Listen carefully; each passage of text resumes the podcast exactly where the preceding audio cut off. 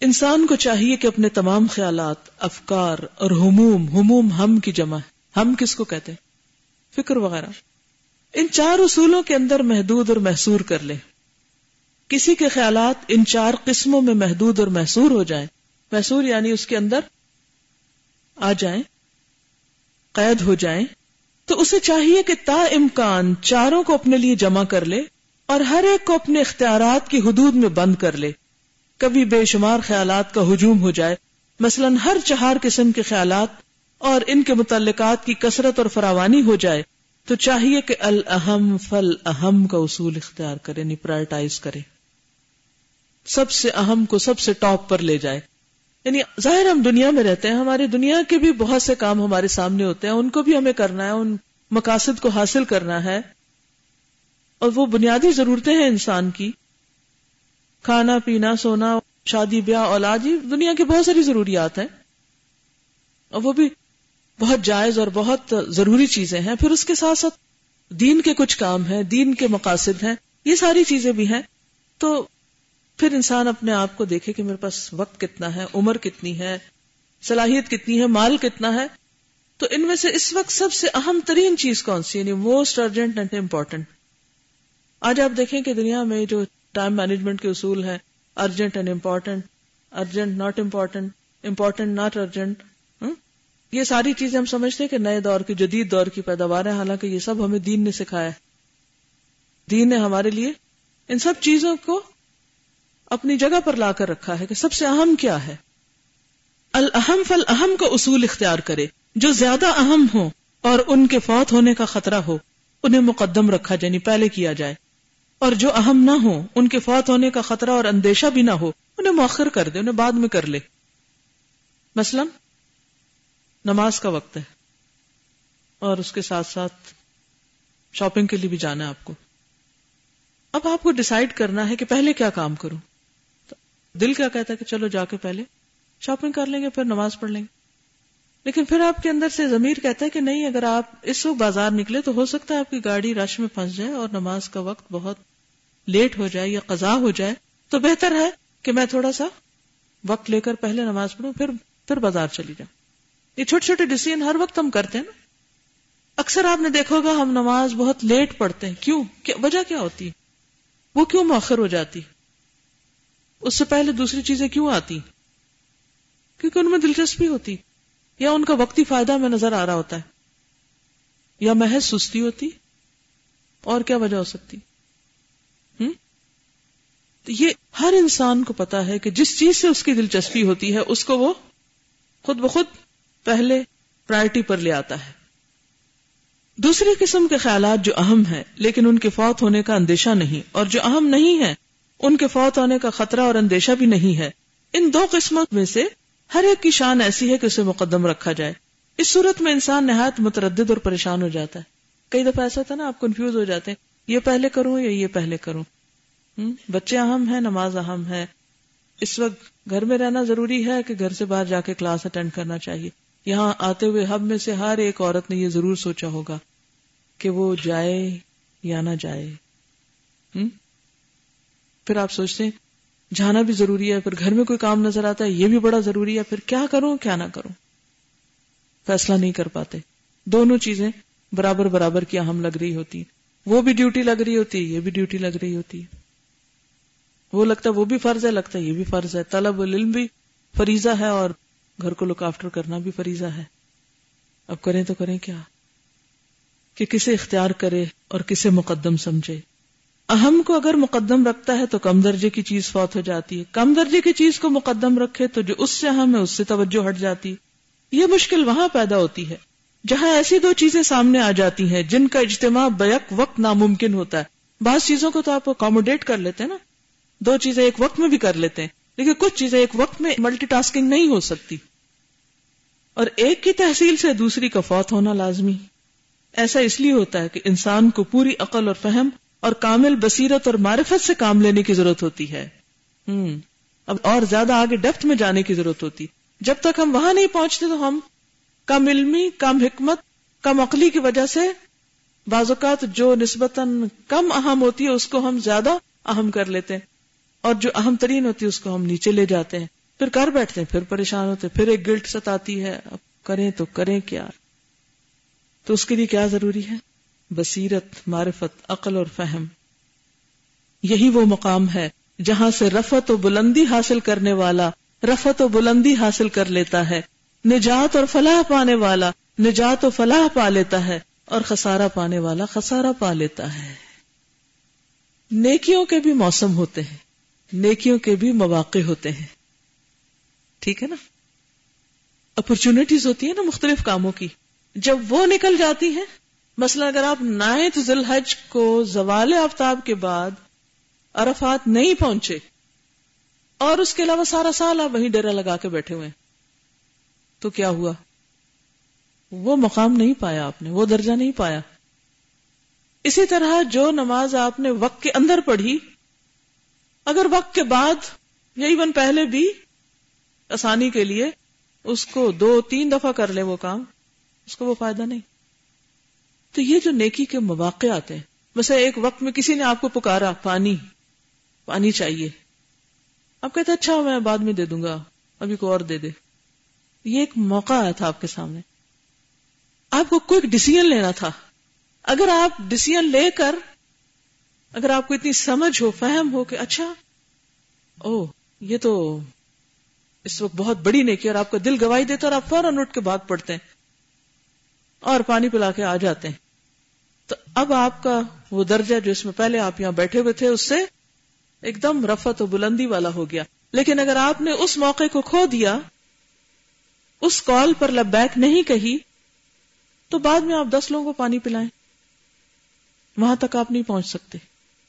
تو اس کے لیے انسان کو تقوی والا دل چاہیے۔ ہر وقت الرٹ رہنے کی ضرورت ہوتی ہے اس وقت کس چیز کا موقع، کون سی اپرچونٹی کس چیز کا فائدہ زیادہ ہے۔ اور جتنی جتنی آپ کو معرفت ہوتی جائے گی، جتنا جتنا آپ اپنے دل کے اندر کی آواز کو سننے کے قابل ہو جائیں گے اور اس کے لیے جتنا آپ بہادر ہو جائیں گے، اتنا ہی آپ آگے بڑھ جائیں گے۔ آپ نے سیون ہیبٹس کے نام سے کتاب تو پڑھی ہوگی۔ ہائیلی افیکٹو پیپل کی جو ہے سات عادتیں اب اس کی آٹھویں عادت بھی آ گئی کہ جو بہت کامیاب لوگ ہوتے ہیں، ان کے اندر ایک اور عادت اس نے اسٹیون کوے کی جو کتاب ہے، اس نے وہ ایک اور ایکسپلور کی ہے۔ صرف انسانوں کے جو کام ہے اور ان کے جو نتائج ہیں اور ان کے اوپر غور و فکر کے بعد، اور وہ کیا ہے کہ آپ اپنے اندر کی آواز کو دبائے نہیں۔ اگر آپ کے اندر اللہ نے کوئی چیز ڈالی ہے تو اسے اسپیک آؤٹ جب آپ اسے بولیں گے، جب آپ اس کو باہر لائیں گے، جب آپ اس کو سنائیں گے، تو آپ وہ کام کر پائیں گے۔ اور دوسرے بھی کیا کریں گے؟ دوسرے بھی آپ کے ساتھ تعاون کریں گے۔ لیکن اگر آپ نے اپنے خیالات کو، اپنی سوچوں کو اندر ہی دبا دیا، جو اللہ نے آپ کے اندر رکھی، تو نتیجہ کیا ہوگا؟ کسی کو کیا خبر کہ آپ کیا چاہتے ہیں؟ کسی کو کیا پتا کہ کیا کرنا چاہیے؟ ہم نے خود ہی سے زوم کر لیا کہ کوئی فائدہ نہیں کسی کو کہنے کا۔ کوئی نہیں سنے گا۔ کچھ ہونے کا نہیں۔ میری قسمت بس یہی لکھا ہے۔ مجھے بس یہی کر لینا چاہیے۔ نہیں، اللہ نے آپ کو چنا تھا کسی خاص چیز کے لیے۔ اور اس کے خیالات ڈالے تھے آپ کے اندر۔ آپ نے کیا کیا؟ قد افلح من زکاہا وقد خواب من دساہا تو یہ جو حق اور سچ بات اللہ نے آپ کو دکھائی، آپ کا فرض بنتا ہے کہ آپ اس کا اما بنعمت ربی کا فحدث۔ اس نعمت کا اظہار کرو۔ اپنی سوچ، اپنے اندر آنے والی قیمتی خیالات قیمتی خیالات۔ اور وہ قیمتی خیالات کون سے ہوتے ہیں؟ کہ جس میں کسی کی خیر اور بھلائی کے منصوبے ہوں۔ اللہ من امر اب صدقت او معروف او اصلاح بین الناس کے کام ہوں۔ جن کو خود قرآن نے بتایا ہے۔ تو ان چیزوں کو دبانا نہیں چاہیے۔ ان کا ذکر کرنا چاہیے۔ اچھا ذکر کرنے سے ہمیں ڈر کیوں لگتا ہے؟ ایک صحیح درست بات جو ہمیں پتا ہوتی کہ ٹھیک ہے اور کرنی چاہیے، کیوں نہیں کرتے ہم وہ وہاں؟ کیونکہ رضوان الباد نہیں ہوتی۔ بندوں کی رضامندی حاصل نہیں ہوتی۔ حالانکہ اس وقت ہمیں پتا ہوتا ہے کہ یہ بات کریں گے تو اس سے اللہ راضی ہوگا۔ مگر وہ چیز نیچے چلی جاتی ہے اور رضوان الباد اوپر آ جاتی ہے۔ دنیا کا وقتی فائدہ آگے آ جاتا ہے، آخرت کا بڑا فائدہ پیچھے چلا جاتا ہے۔ تو ہم اس الحم فل اہم کے اصول پہ عمل نہیں کر رہے ہوتے۔ یعنی ہم سوچیں، کبھی سوچیں تو کتنے ہی نیکی کے مواقع شاید ہم نے گوا دیے صرف لوگوں سے ڈر ڈر کے، لوگوں کے خوف میں۔ ہے لوگ کیا کہیں گے؟ ہو سکتا ہے لوگوں کے نوٹس میں بھی نہ ہو بات، اور آپ نے خود ہی دلا دی۔ ان کو شاید پرواہ بھی نہ ہو۔ ہو سکتا ہے کتنی دفعہ ہم نے اللہ کی نافرمانی والا لباس پہنا ہو، صرف اس لیے کہ لوگوں کو خوش کر سکیں۔ کتنی دفعہ ہم نے زبان سے اللہ کی ناراضگی کے جملے نکالے ہوں، صرف اس لیے کہ لوگوں کو ہنسا سکے لوگوں کو خوش کر سکے اور کتنے ہی نیکی کے مواقع ہم نے صرف اس لیے گوا دیے ہوں کہ وہ لوگ اس کو اپریشیٹ نہیں کریں گے۔ پھر قیامت کے دن انسان ایسے سارے مواقع پر ریگریٹ کرے گا۔ اور ہر ایک کمزور ہے سوائے اس کے جسے اللہ قوت بخشے۔ ہر ایک جاہل ہے سوائے اس کے جسے اللہ علم دے۔ ہر ایک بے نور ہے سوائے اس کے جسے اللہ نور عطا کرے، بصیرت عطا کرے، حقیقت کی معرفت عطا کرے۔ اور جب وہ نصیب ہو جائے تو پھر اس کو انسان مضبوطی سے پکڑ کر رکھے۔ کیونکہ بہت تھوڑے وقت کے لیے ہم یہاں دنیا میں۔ یہ مواقع روز روز نہیں آئیں گے۔ یہ وقت روز روز نہیں ملیں گے کہ ہم بزدلی سے کام لیتے ہوئے نیکی کے اپرچونٹیز کو کھو دیں۔ اکثر ارباب عقل اور بصیرت ایسے ملیں گے جو غیر اہم امر کو جس کے فوت ہونے کا اندیشہ نہیں، اہم امر سے جس کے فوت ہونے کا اندیشہ مؤخر کر دیتے ہیں ڈیلے کر دیتے ہیں پوسٹ پون کر دیتے۔ ہیں یہ ایک مانا ہوا کلیا ہے، اس سے کوئی انکار نہیں کر سکتا۔ البتہ اس کلیے پر کوئی زیادہ عمل کرتا ہے، کوئی کم۔ اس کلیے کی اصل وہ قاعدہ کلیا ہے، جس پر شرع و قدر کا دار و مدار ہے اور جس کی طرف تخلیق و عمر کی رجت ہوتی ہے۔ کہ بڑی اور اعلی مسلحت کو چھوٹی کے مقابلے میں زیادہ ترجیح دی جائے۔ یعنی شریعت کیا کہتی ہے؟ اور دنیا میں ایک فطرت کا اصول کیا ہے؟ کہ بڑی اور اعلی مسلحت کو چھوٹی کے مقابلے میں ترجیح دی جائے۔ بڑی خرابی کی مدافعت کے لیے چھوٹی خرابی اختیار کر لی جائے۔ بڑی مسلحت کی تحصیل کے لیے چھوٹی مسلحت کو ترک کر دیا جائے۔ بڑے مفسدے کی مدافعت کے لیے چھوٹا مفسدہ اختیار کر لیا جائے۔ اس کی کیا مثال ہو سکتی؟ یعنی بڑے نقصان کو روکنے کے لیے چھوٹا نقصان کر لیا جائے۔ مثلاً میز پہ پانی گرا، اگر آپ اس کو نہیں کنٹرول کرتے تو کیا ہوگا؟ وہ گر کے ہو سکتا ہے کارپیٹ خراب کر دے۔ اور جب کارپیٹ خراب کرے گا تو اس کو صاف کرنا اور مشکل ہوگا۔ اب آپ کے سامنے ٹیشو کا ڈبا رکھا ہے یا کوئی کپڑا رکھا ہے اور آپ سوچتے نہیں نہیں، ٹیشو تو اتنے روپے کا آیا تھا، اس لیے وہ تو میں نہیں استعمال کر رہی اس کو صاف کرنے اور کپڑا کپڑا گندا ہو جائے گا تو دھوئے گا کون؟ تو اب کیا کریں ہاں آپ اس کو؟ کہ گرنے دو، کوئی نہیں کارپیٹ میں جذب ہو جائے گا، خیر ہے تو سوکھ جائے گا۔ لیکن وہ جو داغ رہ جائے گا، اس کو کون دے گا؟ سارا کارپیٹ اٹھا کے لے جا کے دھونا، یا اس کو لا کے کسی چیز کو، بڑی مشین کو، اسے دھونا آسان؟ وہ کپڑا دھونا آسان تھا نا؟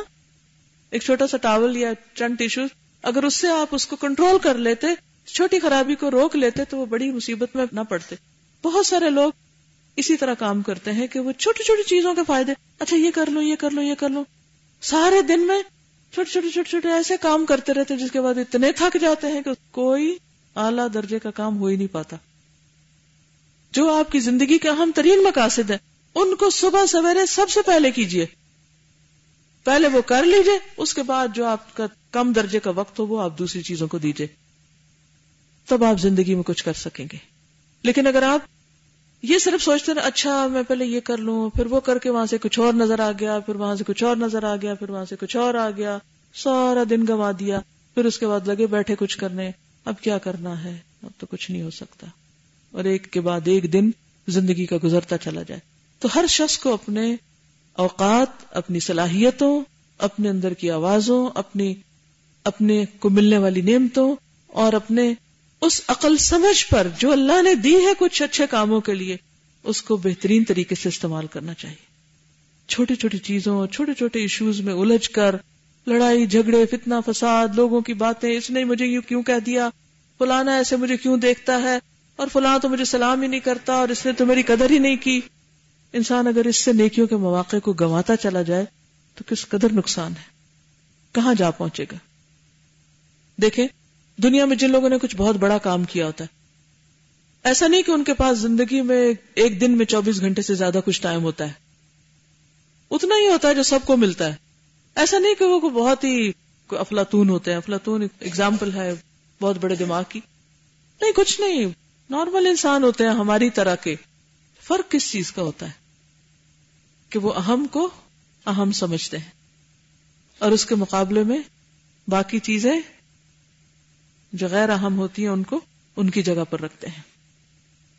ہم میں سے خود ہر ایک کو سوچنا چاہیے کہ میری آخرت کے اعتبار سے، انسانوں کو فائدہ دینے کے اعتبار سے وہ کون سی چیز ہے جو مجھے پہلے کر لینی چاہیے اور اس پر اس کو خود ویلیو کر کے، خود امپورٹینس دے کے اس کی طرف توجہ کرنی چاہیے۔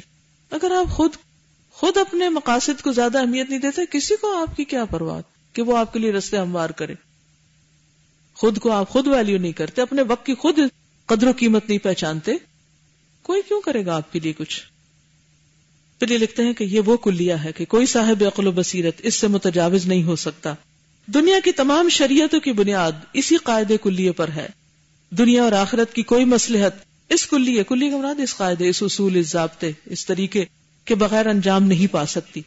ظاہر ہے کہ سب سے اعلی، اجل اور نافع ترین غور و فکر وہ ہے جو اللہ تعالی اور آخرت کے لیے صرف ہو۔ اس جملے کو آپ نوٹ کر لیجیے۔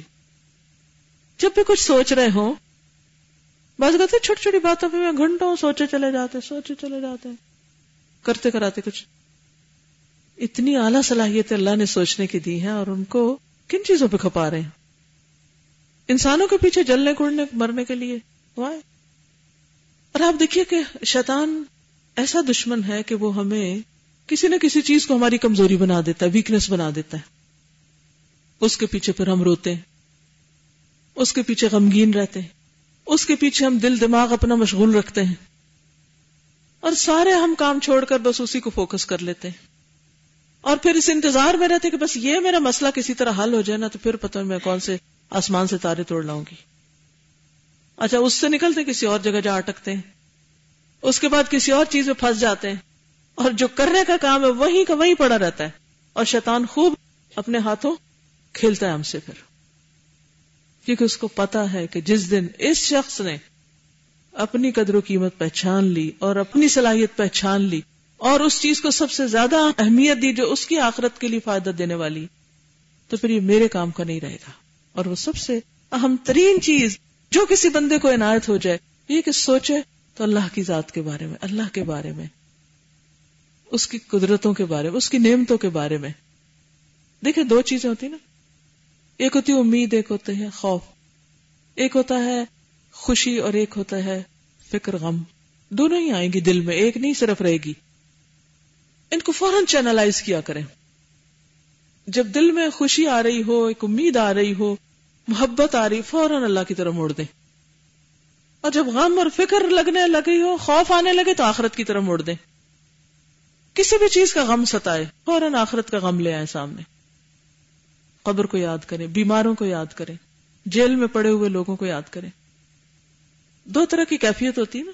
جیسے مثلاً آپ اگر اپنی کھڑکی کو باہر دیکھتے ہوں، مثال کے طور پر کوئی درخت دیکھتے ہوں، کوئی پہاڑ دیکھتے ہوں، تو کبھی آپ دیکھتے ہیں تو آپ کو یہ سامنے سین پہاڑوں کا بڑا ہی خوبصورت نظر آتا ہے۔ تو ایک دم دل کی بہت اچھی کیفیت ہوتی۔ اس کو کیا سوچنا چاہیے؟ کیا کرنا چاہیے؟ فوراً اللہ کے بارے میں سوچے اور اللہ کی محبت دل میں لے آئے اچھا کبھی ایسی کیفیت ہوتی ہے کہ دل کے اوپر ایک غبار سا چھا جاتا ہے اور ایک خوف اور ایک غم اور ایک اداسی کی کیفیت۔ اس کو کدھر ڈائیورٹ کر دیں؟ آخرت کے بارے میں۔ یہ اعلی ترین فکر ہے۔ اعلی ترین۔ دل ان دو حالتوں سے خالی نہیں ہوتا۔ ان دونوں کے لیے ایک ٹارگٹ مقرر کر لیں اور اس منزل کے بارے میں سوچیں۔ جو فکر اللہ تعالیٰ کے لیے ہوتی اس کی چند اقسام یہ ہے اللہ تعالیٰ کی نازل کی ہوئی آیتوں پر غور و تدبر کیا جائے۔ آیتوں کی مراد پوری عقل اور بصیرت کے ساتھ سمجھنے کی کوشش کی جائے کہ یہ آیت کیا کہتی اس میں کیا سبق ہے۔ فہم و ادراک سے کام لیا جائے۔ اور حقیقت بھی یہ ہے کہ اللہ تعالیٰ نے قرآن اس لیے اتارا ہے کہ اس پر غور و تدبر کیا جائے۔ افلا تدبرون القرآن ام على قلوب اقفالها اسے سمجھا جائے۔ یہ محض تلاوت کے لیے نہیں اتارا گیا، بلکہ تلاوت اس لیے لازم کی گئی ہے کہ یہ فہم و ادراک کا ذریعہ ہے۔ ہماری اکثریت تلاوت اب کرنے لگ گئی ہے کہ ثواب ہوگا، اتنی نیکیاں کٹھی ہو جائیں گی۔ اور صبح کے وقت تلاوت کی حاضری تو ضروری لگانی ہے نا؟ تو یہ اگر پابندی ہم پر ڈالی بھی گئی اور نمازوں میں تلاوت خاص طور پر، تو کس لیے؟ کیا مقصد ہے اس کا؟ کیا کریں؟ کیوں؟ سلف صالحین کا قول ہے، انزل القرآن لیعمل به فتخذوا تلاوته عملا۔ قرآن اس لیے اتارا گیا ہے کہ اس پر عمل کیا جائے۔ لہذا تم عمل کے لیے تلاوت کرو۔ صرف یہ دو لفظ لکھ کے لگا لے کہیں۔ عمل کے لیے تلاوت۔ جہاں آپ نے قرآن مجید رکھا ہوا نا، یا قرآن مجید کے پہلے صفحے پر لکھ لیں۔ عمل کے لیے تلاوت۔ جب صبح اٹھے اس کو اٹھانے لگے، تو انشاءاللہ روز روز جو ریمائنڈر آپ کو ملے گا، عمل کے لیے تلاوت۔ تو اگر آپ نے ایک رکو پڑھا، ایک رب پڑھا، ایک نصف پارا پڑھا، کچھ بھی پڑھا اور اگر اس میں سے صرف ایک آیت کا انتخاب کر لیا کہ آج کے دن اس پر عمل کروں گی، تو گویا آپ نے تلاوت کا حق ادا کر دیا۔ اللہ دین آتے نہ کتاب یتلو نہ حق کا تلاوتی الا کا نبی اور اگر وہ عمل نہیں تو کچھ بھی نہیں۔ دوم، روز مرہ مشاہدے سے گزرنے والی اللہ تعالیٰ کی نشانیوں پر غور و تدبر کیا جائے۔ یعنی کسی بھی، کسی خاص چیز کے پاس سے گزرے کسی درخت کے پاس سے گزرے کسی سڑک سے گزرے کوئی بھی منظر دیکھیں ضرور غور و فکر کی نگاہ سے تھی کچھ نہ کچھ سوچیں کہ اس میں کیا سبق ہے، کوئی خاص واقعہ پیش آ جائے، تو ضرور سوچیں کہ یہ کیوں پیش آیا؟ اور اس میں مجھے کیا کرنا چاہیے تھا جو میں نے نہیں کیا؟ کیا میرا طرز عمل اس موقع پر درست رہا؟ کیونکہ اللہ نے اتنی رحمت کی ہم سب پر کہ ضمیر نام کی چیز ہمارے اندر لگا دی وہ اندر سے کچوکے لگانے لگ جاتی۔ تم نے ٹھیک نہیں کیا، تمہیں ایسا نہیں کرنا چاہیے تھا۔ اور پھر آئندہ کے لیے انسان اس سے سبق سیکھے، یا اس کا ازالہ کرنے کی کوشش کرے۔ اللہ تعالیٰ نے اپنے بندوں کو اپنی نشانیوں اور علامتوں پر غور و تدبر کا حکم دیا ہے، سوچنے، سمجھنے کا امر فرمایا ہے۔ اور اس سے غفلت کرنے والوں کی مذمت فرمائی ہے۔ سوم، خدا کی بخششوں اور اس کے احسانات پر غور و فکر کیا جائے۔ کہ اس نے اپنے بندوں پر کیسے کیسے احسانات اور انعامات کیے ہیں؟ اس کی مغفرت اور رحمت اور حلم اور بردباری کس قدر وسیع اور ہماگیر ہے؟ غور و تدبر اور فکر و تعمل تعمل بھی غور کے لیے آتا ہے کہ یہ تین قسمیں ایسی ہیں جو قلب انسان کو معرفت الہی، محبت خداوندی، خوف و رجا اور امید و بیم سے مالا مال کر دیتی ہیں۔ دائمی غور و تدبر کے ساتھ اگر ذکر خداوندی کا سلسلہ بھی جاری رکھا جائے تو قلب انسان معرفت الہی اور محبت خداوندی کے رنگ میں پوری طرح رنگ جاتا ہے۔ یعنی اگر انسان یہ تین کام شروع کر دے، تو یقینی طور پر اللہ کی محبت دل میں آ جائے گی۔ چہارم ایوب نفس، اپنے ہی نفس کے عیب۔ آفات نفس اور ایوب عمل پر غور و تدبر کیا جائے۔ یہ غور و تدبر نہایت نفع بخش ہے۔ دنیا اور آخرت کی بڑی بڑی بھلائیاں اس سے وابستہ ہیں۔ یہ غور و تدبر ہم قسم کی خیر و فلاح کا دروازہ ہے۔ یہ نفس امارہ کی قوتوں کو پاش پاش کر دیتا ہے۔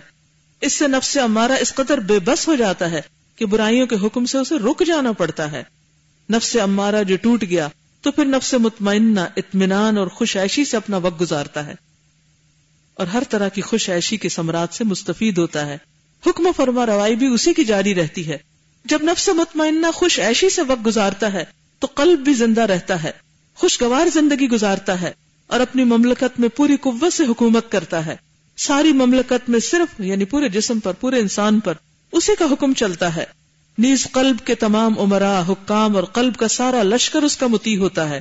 مملکت کی ساری مسلحتیں اور حکمتیں قلب کے منشا کے مطابق عمل میں لاتے ہیں اور ساری قوتیں اور صلاحیتیں قلب کی مرضیات پر نثار کر دیتے ہیں۔ یعنی ہر چیز پھر اس کے تابع ہو جاتی ہے۔ پنجم وقت کے واجبات اور ضروریات اور وظیفہ اعمال پر غور و تدبر کیا جائے۔ وقت کے واجبات۔ اس وقت میں کیا ضروری ہے کرنا؟ دعائیں شافی پڑھنا یا اور باتیں کرنا؟ اور وظیفہ اعمال پر غور و تدبر کیا جائے۔ یعنی کام جو بھی ہم کرتے۔ ہیں اور عزم و ہمت کی تمام تر توجہات اپنی چیزوں کی طرف موڑ دی جائیں۔ چنانچہ عارف انسان یعنی جو معرفت والا ہوتا ہے وقت کا بیٹا ہوتا ہے۔ انسان اگر وقت کی قدر نہ کرے اور اسے ضائع کر دے تو وہ گزرے ہوئے وقت کا تدارک کبھی نہیں کر سکتا۔ امام شافی کا مقولہ ہے صحب تو صوفیہ فلم استفد منہم سوا حرفین احدهما قولهم الوقت سيف فإن لم تقطعه قطعك وذكر الكلمة الأخرى ونفسك إن شغلتها بالحق وإلا شغلتك بالباطل صوفیہ کی صحبت سے میں نے دو باتیں حاصل کی۔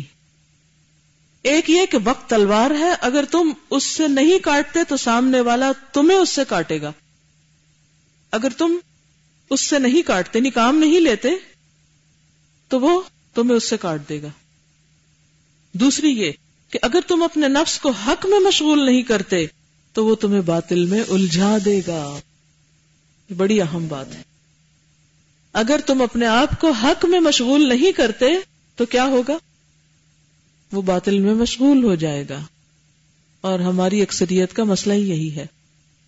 جب ہم قرآن مجید پڑھتے ہیں، روز روز قرآن پڑھتے ہیں، سنتے ہیں، ڈوز ملتی رہتی ہے، کچھ نہ کچھ کرتے رہتے ہیں۔ جو ہی وہ سلسلہ ختم ہوتا ہے، دنیا میں واپس لوٹتے آہستہ آہستہ آہستہ اگر اس کو پکڑ کے نہیں رکھتے، نتیجہ کیا ہوتا ہے؟ ایک دن آتا ہے، ایسے ہو جاتے ہیں جیسے کبھی قرآن پڑھا ہی نہ تھا۔ جب تک ہم نے نفس کو حق پہ لگایا، وہ کسی حد تک حق کی پیروی کرتا رہا۔ لیکن جب اس کو چھوڑا، تو باطل نہ آ کے اس کو پکڑ لیا۔ یہ ایسے ہی نا جیسے اگر آپ اپنی کسی قیمتی چیز کی حفاظت نہیں کرتے، تو کیا ہوتا ہے؟ اگر آپ اس کی حفاظت نہیں کرتے کو آ رہا اس کو اٹھا کے لے جاتا ہے۔ کوئی بھی چیز سوچے۔ تو اسی طرح اللہ نے جو کچھ وقت آپ کو دیا، جو صلاحیتیں آپ کو دی اگر آپ نے ان کو اپنی آخرت کے لیے استعمال نہیں کیا تو نتیجہ کیا اگر لوگ اس کو اپنے مقاصد کے لیے استعمال کر لیں گے۔ آپ کے پاس کچھ بھی نہیں رہے گا۔ لوگوں کے بھی حقوق اور فرائض صرف اللہ کی خاطر پورے کریں۔ لیکن لوگوں کو یہ موقع نہ دے کہ وہ ہمیں استعمال کریں اور ہم اپنے فرائض کو بھی بس ادھر ادھر کر کے گوا دیں۔ اب لوگوں کی چاہت میں نماز لیٹ کر دینا اور اللہ کو کچھ بھی یاد نہ کرنا اس میں۔ اور یہ سمجھنا کہ ہم بہت بڑے فریضے ادا کر رہے ہیں۔